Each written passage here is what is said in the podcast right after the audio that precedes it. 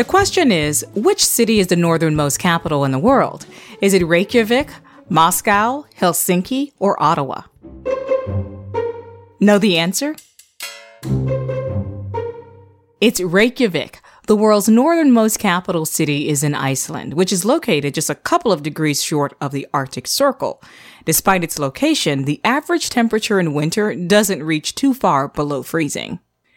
Murray, the only thing I've heard about Reykjavik is that the food is delicious. Tell us more about it. Tamika, Iceland's a fascinating country and Reykjavik's a fascinating city. Oh, you've been there? No, I'm just fascinated. Oh. But But my son and daughter in law have been there, and they've assured me that my fascination is justified. Okay. It all started for me in college. One of my friends, he was a drama major like me, he actually got a fellowship to go to Reykjavik because the theater scene was so vibrant there. Most of the people went to the theater regularly. And can you guess why, Tamika?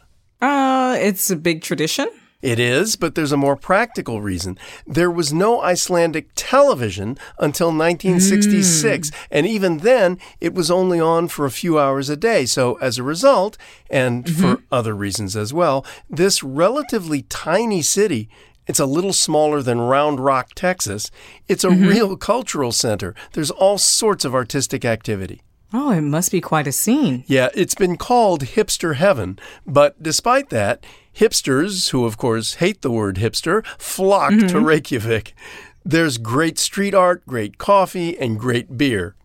And all that more traditional culture? Yes, theater, film, music, of course. You remember Björk. Uh huh. Cuisine, contemporary art, design. The place punches above its weight, as they say in boxing.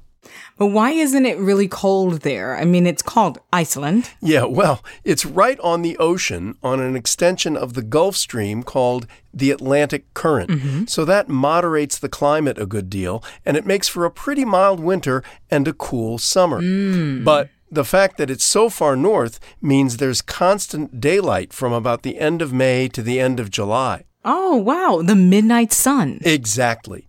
And although it never gets completely dark in the winter, the sunlight only lasts for about five hours a day around the Christmas and New Year holidays. Oh. Everybody I know who's been to Iceland talks about the natural beauty and the mm-hmm. volcanoes and the food, as you said, mm-hmm. and the friendliness of the people.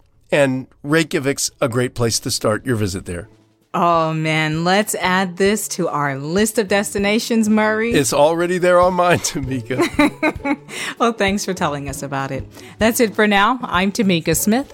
and I'm Murray Horwitz. We're Ask QOTD on Twitter and Facebook, or subscribe to us on our website, askqotd.com. You can also download our mobile app.